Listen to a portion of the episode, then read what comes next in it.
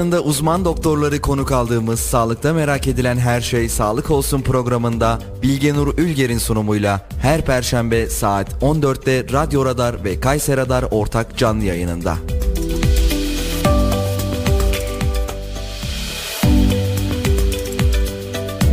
Bilge Nur Ülger'in sunumuyla Sağlık Olsun başlıyor.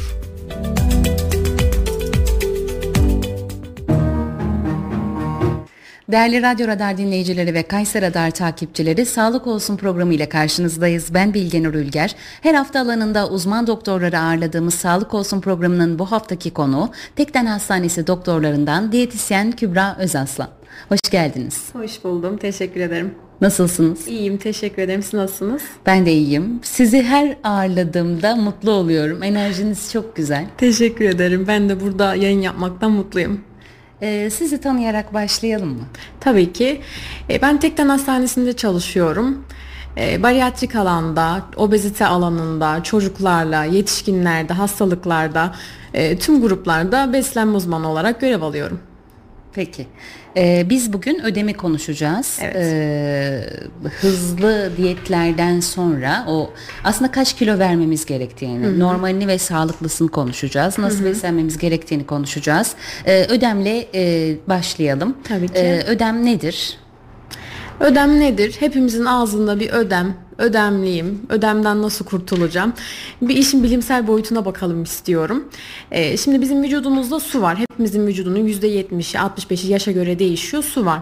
Bu sular hücremizin içinde de olabilir, hücremizin dışında da oluyor. Ödem dediğimiz kavram hücrenin dışında kalan su. Yani işe yaramayan su gibi düşünebilirsiniz.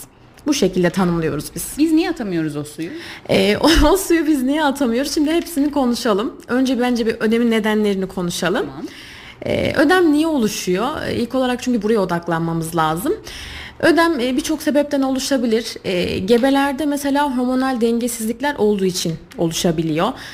Kadınların mens dönemlerinde ödemli olabilirler. Eğer ki bir kronik rahatsızlığı varsa böbrek hastalığı gibi siroz gibi ödem bu yüzden de oluşabilir. Çok sıcak havalarda ödem oluşabilir. Uzun süre hareketsiz kaldığımızda veya uzun süre ayakta kaldığımızda yine ödem oluşabilir. Ee, çok fazla yağ birikimi olduğunda da ödem oluşuyor. Yani eğer ki biz ideal ağırlığımızdan çok yüksekteysek yağ hücreleri de ödem tutar maalesef ki. Bu da olabilir sadece sebep. Ee, uzun süre uykusuz kaldığımızda, çok tuzlu beslendiğimizde, alkol tükettiğimizde e, veya turşu yediğimizde fazlaca, gereğinden fazla yediğimizde ödem tutabiliriz. İç Anadolu'da ödemsiz olmak mümkün. Aynen öyle. Yani çünkü biz turşu da yiyoruz, yağlı da yiyoruz, tuzlu da yiyoruz. Zeytin çok seviyoruz, salamura zeytinleri. Evet. Peki nasıl kurtulacağız? Ödemden nasıl kurtulacağız? Öncelikle bir e, ödemimizin altta yatan sebebini bulalım. Yani bir rahatsızlığınız varsa eğer e, bunun içinde bir biyokimyasal bulgu yani kan tahlillerinize baktır, baktırmanızı tavsiye ederim. E, yani düzenli bir ödem varsa eğer hani bugün uyandınız kendinizi ödemli hissettiniz bunu konuşacağız ama devamlı bir ödem varsa sürekli ödem şikayetiniz varsa altta yatan bir sebep olabilir. Bu yüzden bir uzmanınıza mutlaka başvurun. Daha dahiliye doktoru olabilir bu aile hekiminiz olabilir. Bir kanlarınıza baktırın bir genel bir check-up yaptırın derim. E, onun dışında ödemlerimizden çok su içeceğiz biliyorum çok klişe geliyor bu size ama e, en güzel ödem attıran besin su. Ben de tam onu soracaktım. Çok su içmek de ödem yapar mı diyecektim. Aynen öyle bu soru da çok geliyor. Şimdi siz çok su içtiğinizdeki çok kavramı ne kadar bilmiyorum ama e, ortalama su içmemiz gereken miktar kilogram başına 30 milim. Yani 100 kilo birinin en az 3 litre su içmesi gerekiyor gibi düşünün. E, bu 3 litre sunun eğer ki 5 litre 6-7 litre su içiyorsa bu zaten toksik etki yaratır. Ondan bahsetmiyorum ama bol su derken 3 litreyi de bol su olarak algılıyorsanız hayır asla ödem tutturmaz. Bir de bizim içtiğimiz sular o dedim ya ödem hücrenin dışında kalan su diye. Hı hı. O hücrenin dışına gitmiyor. Aksine hücrenin içine giriyor. Zaten hücrenin içindeki su bizim işimize yarıyor. Kan dolaşımımızı hızlandırır, sistemleri harekete geçirir. Bu yüzden e, çok su içtiğiniz zaman ki 3 litre kavramından bahsediyorum. E, maalesef ki bizim e, insanlarımız çok az su içtiği için çok su kavramını 3 litre çok su içmek. E, suyu yeterli miktarda içtiğiniz zaman ödem tutmaz aksine ödeminizi atar. Çok sıcak havalardan kaçınmanızı isterim. Şu an e, havalar o kadar sıcak değil ama uzun süre yaz aylarında özellikle sıcağa maruz kaldığınız zaman e, ödem toplarsınız. Sıcağa maruz kaldıysanız da ılık bir duş alabilirsiniz kendinizi rahatlatmak için.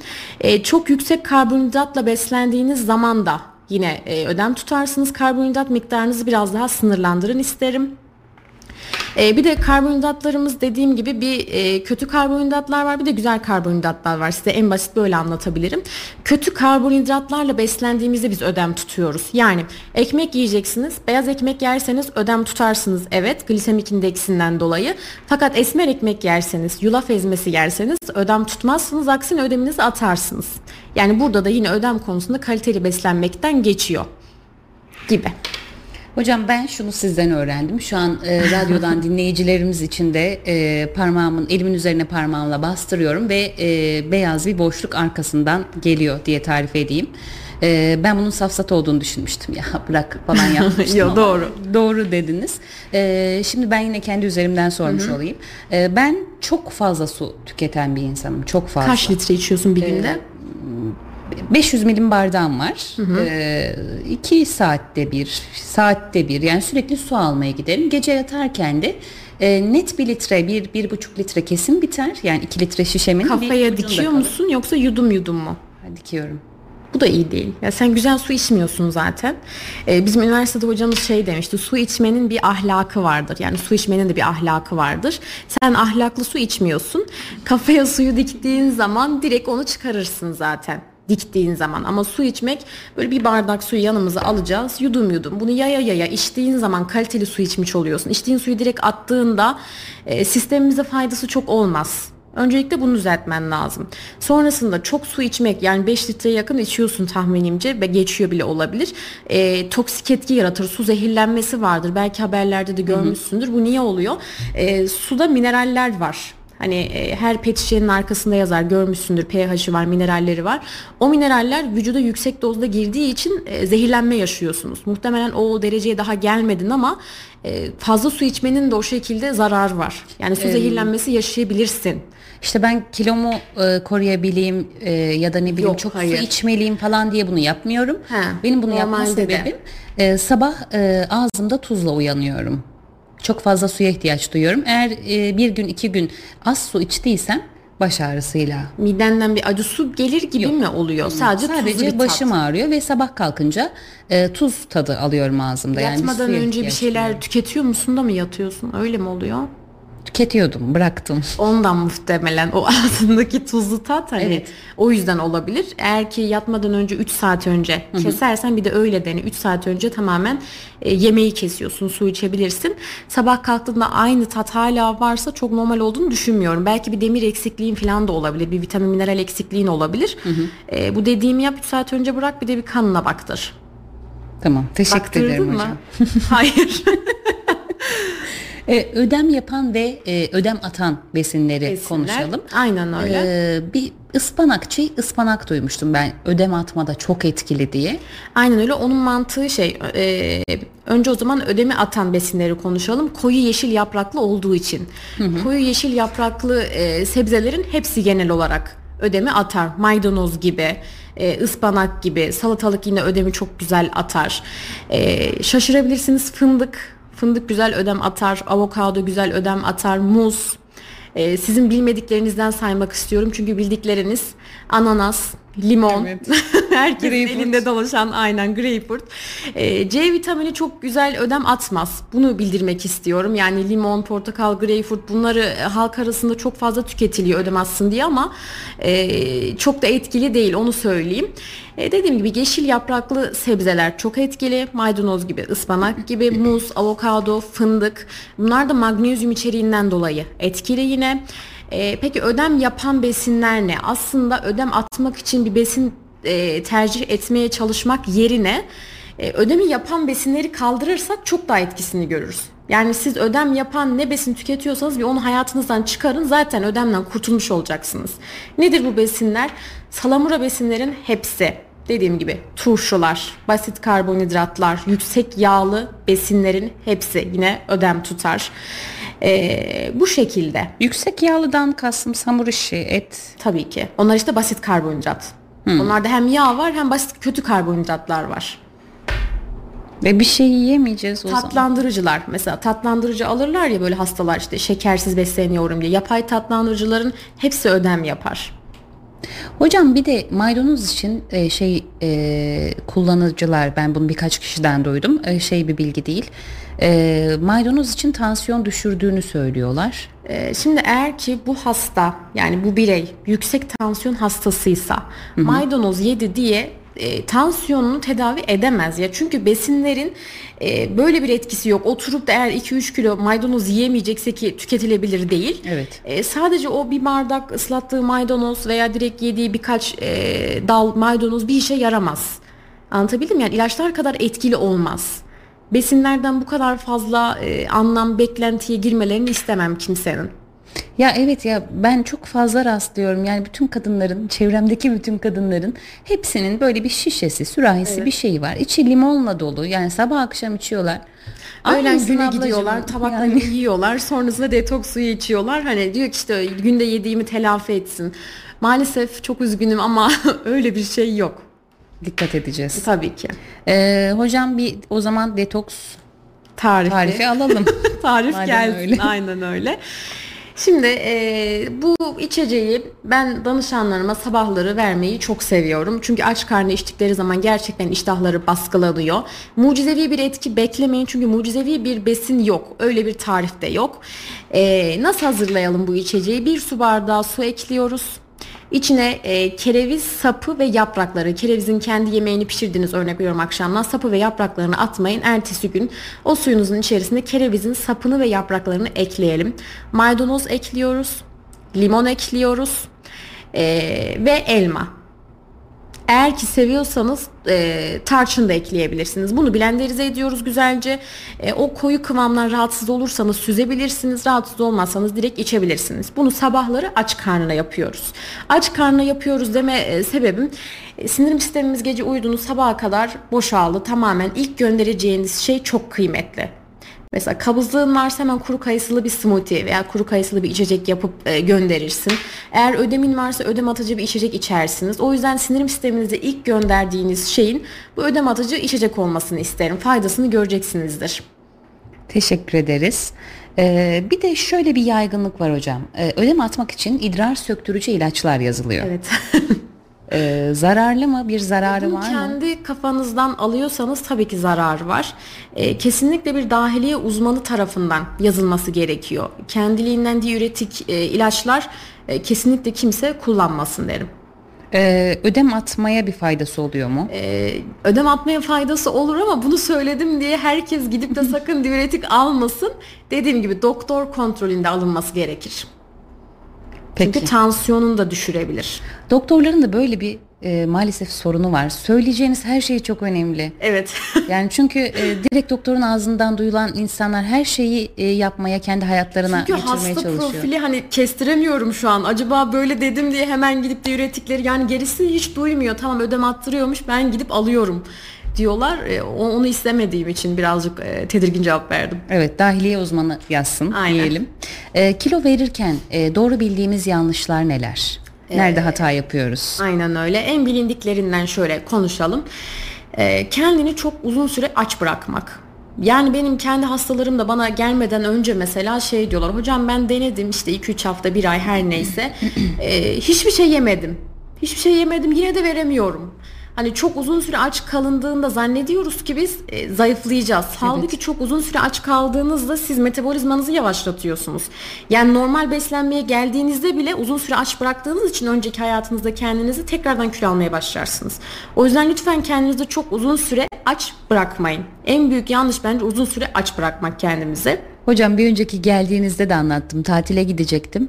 Bir ay boyunca tek öğün beslendim ama ölüyorum açlıktan e, tatile gideceğim hafta 2 kilo aldığımı gördüm. Tekrardan alırsın ve geri normal e, beslenme diyetine dönsen de böyle adaptasyon çok zor oluyor. Hani evet. ben onu tabii değişiyor süresi ama bazen 2-3 ay sadece hastama normal sağlıklı beslenme düzenine adapte etmeye çalışıyorum. Çok zorlanıyoruz. Yani bunu lütfen kendinize yapmayın. Hiçbir şey bilmiyorsanız e, aile hekiminizdeki, devlet hastanelerindeki bir diyetisyene gidin. Sağlıklı beslenme planı nasıl olurmuş lütfen bir öğrenin. Yani hani kendi kafanızdan diyetler yapıp uzun süre aç bırakmayın kendinizi. İkincisi çok sık tartılmak. Zannediyoruz ki kendimizi kontrol altında tutabiliriz bu şekilde. İşte hasta kalkıyor tartılıyor, bir kahvaltı yapıyor bir daha tartılıyor. Lavaboya çıkıyor acaba ne kadar gitti diye bir daha tartılıyor. Yani yatmadan önce ay bugün acaba iyi geçti mi geçmedi mi diye bir daha tartılıyor. Yani bu kesinlikle vücudu strese sokar.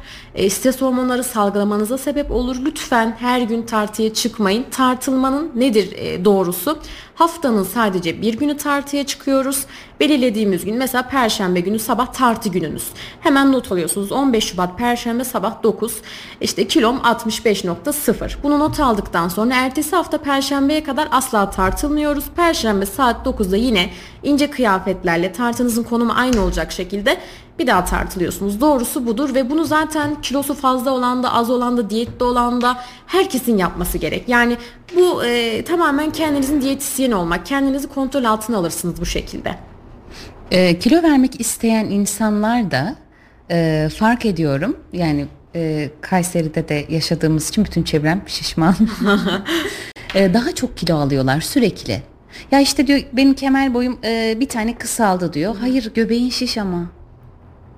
Yani şişsin şu an. Evet. Sürekli kilo vermek için az yiyor, ekmek yemiyor ama bir türlü o sürekli o stres halinde olduğu için Hı-hı. asla kilo veremiyor. Bu biraz şeyden kaynaklanıyor. Eğer ki yani iki şey söyleyeceğim. Ee, bir ayda bu işi bitirmek isteyen hasta grupları var. Belki öyle olduğu için olabilir. Bir ayda sen hiçbir şekilde sağlıklı beslenmeyi öğrenemezsin. Bir ayda sen e, bundan sonraki hayatında kilonu nasıl koruyacağını öğrenemezsin. Yani odamıza giren biz her hastaya yani ben öyle yapıyorum. Meslektaşlarım nasıl ilerliyor bilmiyorum. Her hafta yeni bir şey öğretmeye çalışıyorum ki e, diyet süreci bittiğinde bu hasta kilosunu korumayı kendi öğrensin. Bir ömür beni yanında taşıyacak hali yok.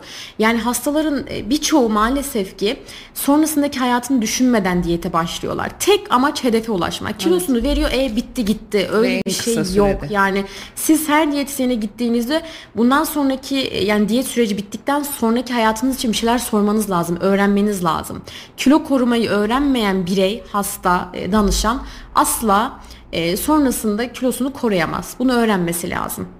Çünkü amaç hedef kiloya ulaşmak değil bence. Yani ben her zaman derim ki hedef kiloda kalmak amacınız olmalı. Bir şekilde çünkü hedefe ulaşıyoruz zaten.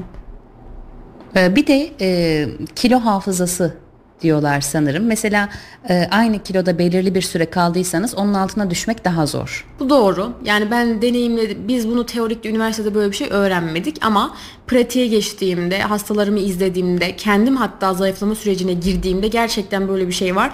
Uzun süre aynı kiloda kaldığınızda, o kiloya geri düştüğünüzde orada vücut bir direnç gösteriyor. Çünkü tanıdığı, bildiği bir kilo.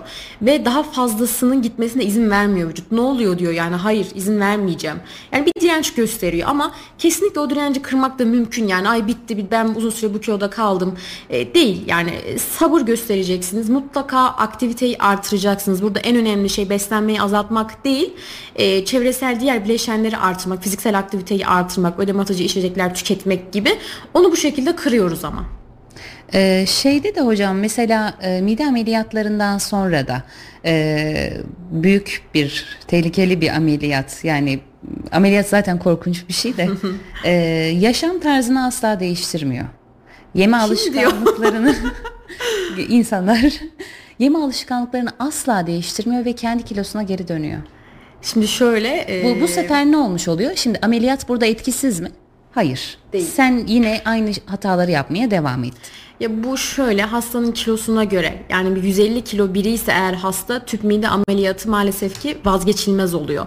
E, fakat bizim hastalarımızda benim takip ettiğim binden fazla hasta var şu an tüp mide ameliyatı olmuş hasta. E, asla yani tekrardan aynı kiloya geliyor diye bir şey yok. Ee, çünkü çok düzenli takip ediyoruz. Yani biz onlara bize geldikleri zaman bir ömür takip etme garantisi veriyoruz.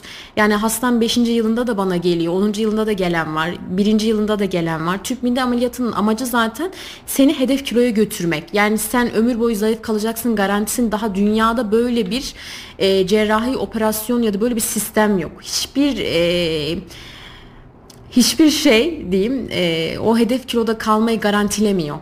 Evet sonrasında Ama tüp mide ameliyatından sonra da yaşam tarzı değişikliğine gelmek daha kolay. Çünkü büyük bir mideyle savaşmıyor artık birey. Yani midesi küçük, azıcık yese doyuyor. Bu yüzden aslında daha kolay onlar için kiloyu korumak. Çünkü yiyemiyor zaten. Evet bir, bir takipçi sorumuz var. Peki. Hemen onu sorayım. Ee, takviye edici gıdaların kapsüllerin e, yararı oluyor mu? Kullanılmalı mı? Tekrar alabilir miyim? Takviye. Takviye edici e, gıdaların kapsüllerin yararı oluyor mu? Ha kapsüller tamam vitamin. anladım. Aynen öyle. Ee, şimdi şöyle eğer ki sizin bir vitamin mineral eksikliğiniz yoksa kendi kafanızdan ya ben unutuyorum deyip gidip B12 takviyesi almaya çalışıyorsanız veya üşüdüm diye hemen koşup demir takviyesi alıyorsanız o faydalı olmaz aksine zararı olur. Mutlaka yine aynı yere geliyoruz. Ee, kanınızı vereceksiniz. Vitamininiz, mineraliniz eksikse ona e, uygun tedavi alacaksınız. Demirin düşük olduğu halde demiri almıyorsan sıkıntı ama demirin eksikse mutlaka demir takviyesi alacaksın. Yani biraz eksiklik eksikliğe göre almalısınız. Zararı asla olmaz eğer eksikliğiniz varsa. Yani demirin eksik olduğu halde demir almıyorsan tabii ki çok zararlı.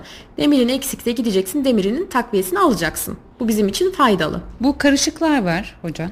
Ee, bazıları da işte üşüyorum şöyle böyle diye gidip karışık vitaminler alıyor. Yani dozu önemli. Eğer çok yüksek dozsa önermem ama düşük dozlardaysa ve içtikten sonra kendini daha iyi hissediyorsa kullanabilirler. Zaten e, vitamin mineralleri ona göre ayarlıyorlar. Yani RDA değeri var. Günlük almamız gereken miktar. Onlara göre hazırlanır birçok firmanın ki markası da önemli.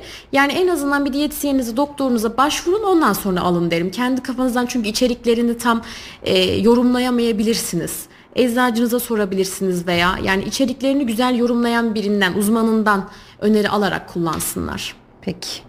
Ee, düşük kalorili yiyecekler e, zayıflamayı hızlandırır mı? Kilo kaybını hızlandırır şimdi mı? düşük kalorili yiyecekler ne olarak soruyorsunuz mesela? Her besin grubu olur mu? Süt, yağ, e, işte bir sürü besin grubumuz var. Ekmek grubu, et grubu.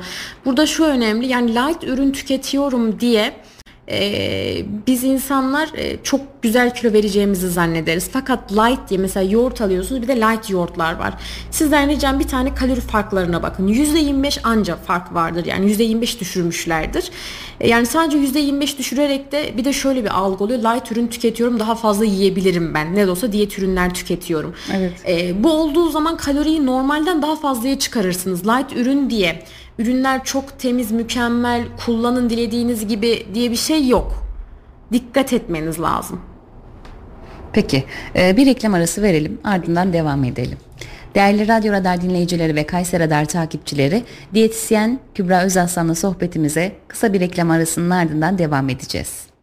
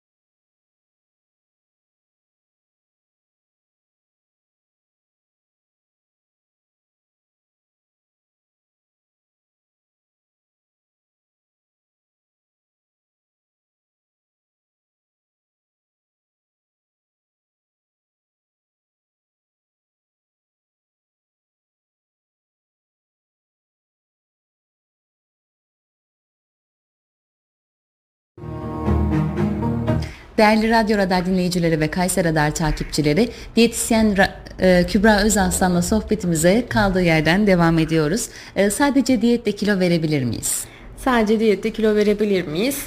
Verebiliriz. Çok nadir hasta grubunda yani yüzde bir ikilik hasta grubunda e, sadece diyette kilo verilmiyor. Ama Hı-hı. şu da önemli. Eğer ki hedef kilonuza çok yakınsanız yani kaldı 3 kilo 5 kilo e, çok zor verirsiniz beslenmeyle. Yani o zaman kaşık hesabı işte yudum hesabına kadar e, inceliyoruz maalesef oraya kadar. Ee, onun olmasını istemediğinizde de sporla desteklemeniz lazım. Ama sadece sporla kilo veremezsiniz onu söyleyeyim. Beslenmenize hiç dikkat etmeden sadece spor yapayım ben kilo vereyim. Öyle bir şey çok mümkün olmaz. İlla ki beslenmenize dikkat ederek kilo ver, verebilirsiniz. Ee, peki ee, dediniz ki aç kalmayın kendinize vücudunuza e, eziyet etmeyin streste strese sokmayın vücudunuzu dediniz. E, şimdi bu tür e, hızlı diyetler var. E, dramatik diyetler diyorsunuz siz. E, vücudumuzun aç olduğunu, gerçekten aç olduğunu nasıl anlarız? E, ve açlık türümüzü nasıl bileceğiz? Şimdi şöyle, e, çok güzel bir soru. E, biz gerçekten aç mıyız? Açsak da e, hangi türde bir açlık bu acaba? E, açlığı biz üçe ayırıyoruz. Birincisi fizyolojik açlık ve bu gerçekten açsınız demek. Yani fizyolojik olarak bedenen e, yediniz, sindirdiniz e, ve tekrardan kan şekeriniz düştü. Besine ihtiyacınız var. Bu fizyolojik açlık yani bizim bildiğimiz ve e, bu açlıktan sonra beslenmeniz gereken açlık türü. Fizyolojik açlık. İkincisi hedonik açlık. Duymuşsundur hedonik açlık yani hassal açlık gibi söyleyebiliriz. Ee, şöyle oluyor bireyler e, karşısındaki besine karşı bir haz duyuyor. Yani aşkla yiyor onu anlatabildim mi? Ona resmen bir e, bağ kuruyor arasında. Mesela tatlıya olan bir haz duyabilir e, her şey olabilir. Hamburgeri olan bir haz duyabilir. Yani tamamen hazla ilgili bu midesindeki boşluktan veya ihtiyacı olduğu için değil sadece haz duyduğu için. Mesela toksun üzerine tatlı yemek istiyorsun. Niye? Toksun ama tamamen haz aldığın için ondan. Güzel görünüyor. Aynen Aslında öyle. Çok güzel bir lezzet Aynen olacak. öyle. Evet o yüzden. Üçüncüsü de duygusal açlık. Bu da ya sinir, stres, anksiyete, depresyon veya çok heyecanlı olduğunuzda, mutlu olduğunuzda hepsi olabilir. Yani duygusal bir yük yüklendiğinde size duygusal olarak e, o zaman duyduğunuz açlık. Bazısı üzgünken, stresliyken çok fazla yemek yer. E, bazısı da iştahı kapanır. Eğer ki çok fazla yerse bu duygusal açlık oluyor. Tabi göz açlığı var, kulak açlığı var, koku açlığı var. Güzel bir yemeğin kokusunu aldığınızda aslında çok aç değilsin ama o koku seni uyarıyor. Yani bu koku açlığı olur. Bu yüzden ne yapabiliriz? E, greyfurt suyunun yanımızda bulundurabiliriz. Bu bir taktiktir. Greyfurt suyu çünkü baskılar. Yani o koku açlığını baskılar. E, göz açlığı e, anlaşıldığı gibi görüyorsun ve canın istiyor. Koku açlığı da şöyle düşün brokoli haşladın evdeki kokuyu bir hayal et. Bir de hamburger pişmiş hamburgercinin önünden geçiyorsun dönercinin önünden bir o kokuyu düşün hangi ikisinin önünden geçtiğinde ya acıktık mı acaba deriz. E, brokoli kokusunu ben seveni görmedim yani o haşlama kokusunu. Hı hı. Tabii ki e, hamburgercinin önünden geçtiğimizdeki koku bizi uyarıyor. Yani aslında aç değilsin ama o koku sayesinde acıktık mı acaba gidelim de yiyelim. Yani kendimizi o şekilde o yöne yönlendiriyoruz. E, hedonik açlık yani haz duyduğumuz açlık ve duygusal açlığı bastırmamız gerekiyor. Yani bunu bir şekilde öğreneceğiz bununla yaşamayı. Ama fizyolojik açlıkta ben hiçbir şey demem. Yani fizyolojik ben açsan tabii ki doyuracaksın karnını. Bu şekilde. Peki. Sen hedonik açlık mı yaşıyorsun? Tam orada çünkü bir böyle e, görüntü e, haz duymak değil mi? Evet çünkü ben Ramazan'da da yemek programları izliyorum. Ee, Azerbaycanlı bir aile vardı. Daha önce sizle konuştuk bunu. Ee, o kadar güzel doğal bir ortamda yemek hazırlıyorlar ki yani onlar hazırlarken ve yerken ben bütün Ramazan boyunca böyle nefsimi terbiye ediyorum. Tamamen haz duymak için. Evet. Yani zaten yemeyeceğim. Evet ben e, yiyemesem de görmeyi seviyorum. Evet. Ya aslında bu hepimizin yaratılışından kaynaklı. Bazılarını daha fazla oluyor ama nefis yani onu gördüğünde tabii ki canın isteyebilir, haz alabilirsin. Bunu evet. yönetmek önemli. Yani hepimizde var. Yönetenler ideal kilosunu yönetemeyenler fazla da. Be- belli olduğu gibi. Sen izlemişsin ama yememişsin. Sadece izlemişsin. Eziyet etmişsin ama kendine. Ramazandayken yani mecburi yememek. Yoksa yerdim. Eğer iftarda olsaydı o. Aynen. E, şimdi Ramazan'da demişken e, Ramazan'da bizim marketlerimiz e, böyle izdiham varmış gibi böyle hınca hınç. Yokluk evet. Ya özellikle son saatlerde böyle insanlar çok gergin. Hı hı. Şimdi biz açken sanıyorum e, yanlış alışverişler yapıyoruz.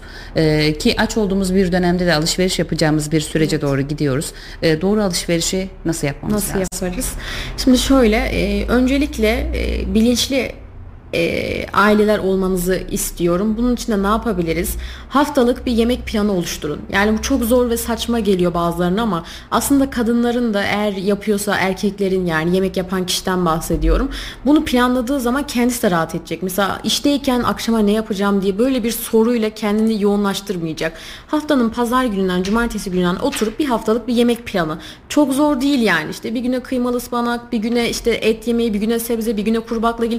Çok net tık tık tık yazabilir aslında. Alıştıktan sonra ben çok alıştığım için belki kolay geliyor. Bir haftalık bir yemek planı oluşturun. Ardından karşılarına hangi besinlere ihtiyaç duyduğunuzu yazın. Yani neye ihtiyacın var, ne eksik evde. Önce sebzeleri, meyveleri yazmanızı istiyorum. Ondan sonra tahıl gruplarını vesaire vesaire aşağı doğru. Bu yemek planı menüyü oluşturduktan sonra eksikleri yazdık. Eksikleri de bir market listesi yaparak yazıyoruz. En aşağıya e, o an masada otururken ve bunu tok karnına yapın lütfen. Yani aç bir durumda asla açken bile listeyi oluşturmayın.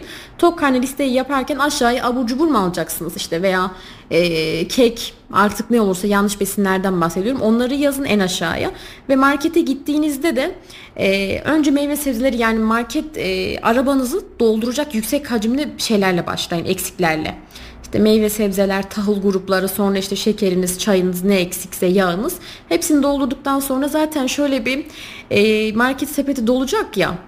E, ister istemez böyle bir R'ye takarsınız. Abur cubura geçtiğiniz zaman böyle ya çok aldık zaten hani sepet doldu. Daha da fazla gerek yok zaten onlara ekstra yazmıştım bile diyebilirsiniz. Yani zararı neresinden dönsek kar.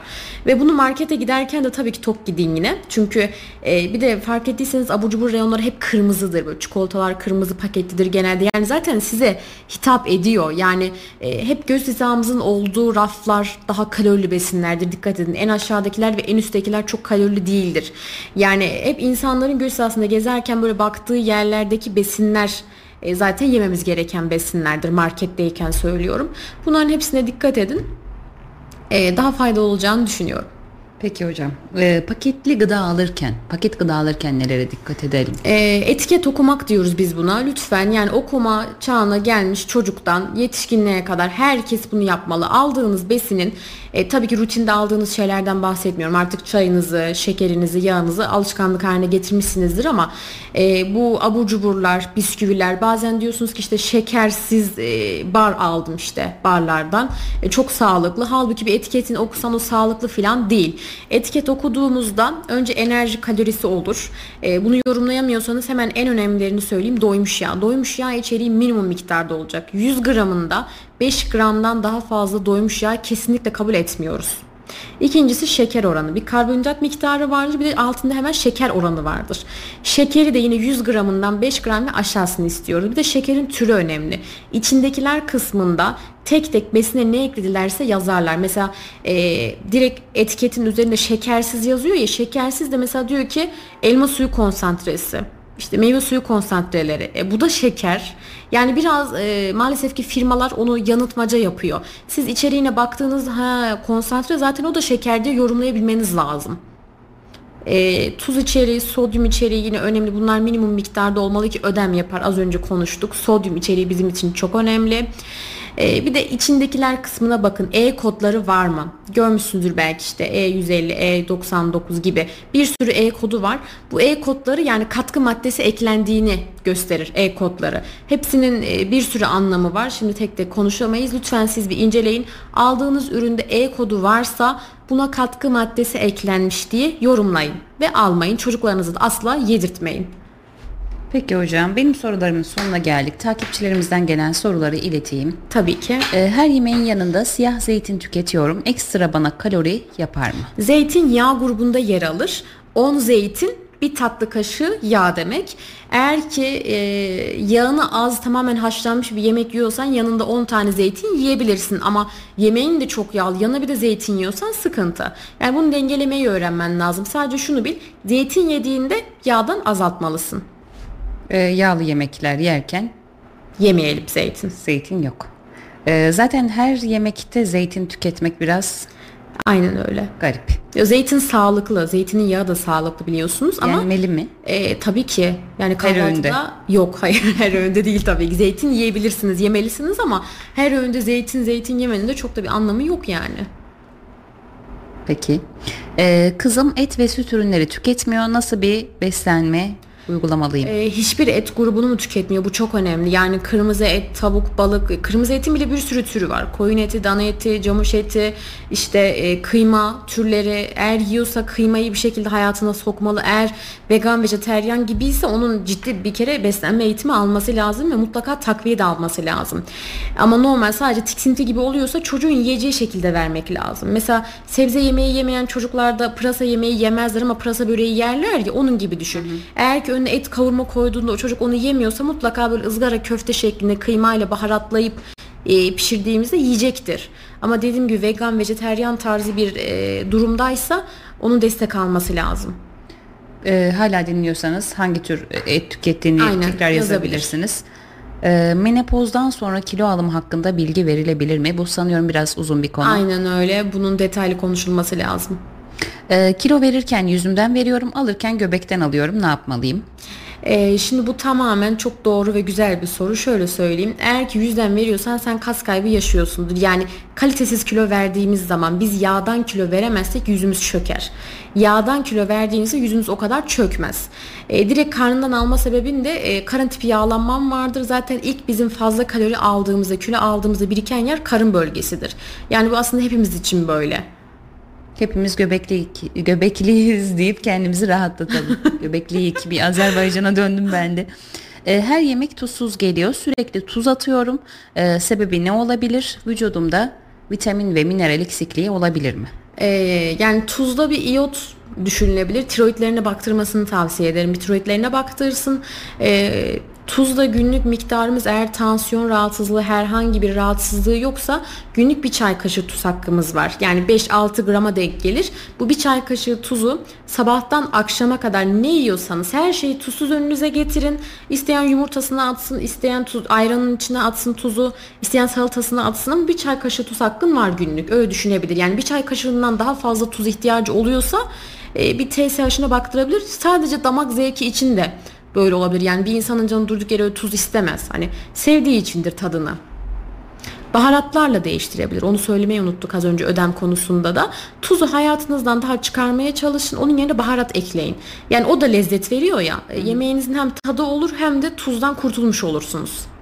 Ya evet e, dediğiniz gibi tuzun da aslında olması gerekir. Hatta hayatımızda olmazsa Tabii canım, olmazlardan tabii ki. Yani biri. tuzu ben hayatınızdan tamamen çıkarın Ama demem miktar, asla. evet. Bir çay kaşığı kadar günlük hakkınız var. Ee, veganmış, hiç et tüketmiyormuş. Hiç et tüketmiyor. O zaman onun destek alması lazım. Çünkü bitkisel proteinler ana kaynağımız kuru baklagiller bitkisel protein dediğim. E, beslenmesi düzenlenir. Üzerine e, demir ve B12 takviyesini mutlaka alması gerekir. Çünkü demir en fazla e, hayvansal kaynaklı proteinlerde var. Ee, peki hocam yemek yedikten bir saat sonra tekrar acıkmış gibi hissediyorum. Sebebi nedir? Ee, üzgünüm ama senin de hedonik hassal açıklığın var, açlığın var. Ee, bu buna denk gelir. Yani eğer ki kan şekeri bozukluğun, insülin direncin, diyabetin yoksa e, bu tarz bir açlık tamamen hedonik açlıktır. Yani daha e, haz duymak istiyorsun. Yemeği yedim bitti ama tatlı daha cazip yani ona karşı bir haz duyduğun için onu yemek istiyorsun. Ki bunu bir iki kez yaptıysa e, beyinden e, beyin merkezinden dopamin salgısı yani bizi mutlu ediyor. Ödül merkezini uyarıyor. Yediğin tatlı bu hastalaştıktan sonra gelenden bahsediyorum. Onu beyin bir kere kavrayınca o kadar zeki ki biliyorsunuz devamını istiyor. Devamını işte ben onu biliyorum zaten dopamin salgılayacağımı da biliyorum. Devamında da her yemekten bir saat sonra aynı e, sinyali gönderiyor. Ee, peki son sorumuz. Ee, ahlaklı su içmek istiyorum. Ee, kilo ile içtiğimiz su miktarının alakası var mı? Ee, kilom 130. Ben de e, bir anda 1 litre kadar içiyordum ama hata olduğunu anladım. Ee, doğrusunu bir kez daha alabilir miyiz? Hocamıza teşekkür ediyorum demiş. Rica ederim hemen söylüyorum. Doğrusu e, yudum yudum zamanı yayarak yani sabahtan başlayacaksın 130 kiloysan sen 3,5 litreye kadar su içmen lazım. Ee, bir su bardağını tek seferde içebilirsin ama 1 litre çok fazla. Yudum yudum e, saat başına 1 bardak 2 bardak denk gelecek şekilde içersen doğru bir şekilde su içmiş olursun. Yemeklerin yanında ve yemeklerin üstüne sakın su içmeyin.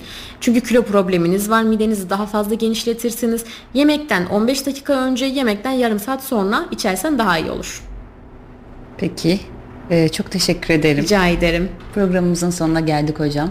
İyi ki geldiniz. İyi ki bizi bilgilendirdiniz. Zevkti benim için. Teşekkür ederim. Değerli Radyo Radar dinleyicileri ve Kayser Radar takipçileri Sağlık Olsun programının sonuna geldik. Ee, çok sevdiğim bir diyetisyen Kübra Özaslan'ı ağırladık. Ee, tekrar görüşünceye dek iyi haftalar diliyorum. Tüm ekip arkadaşlarım adına hoşçakalın.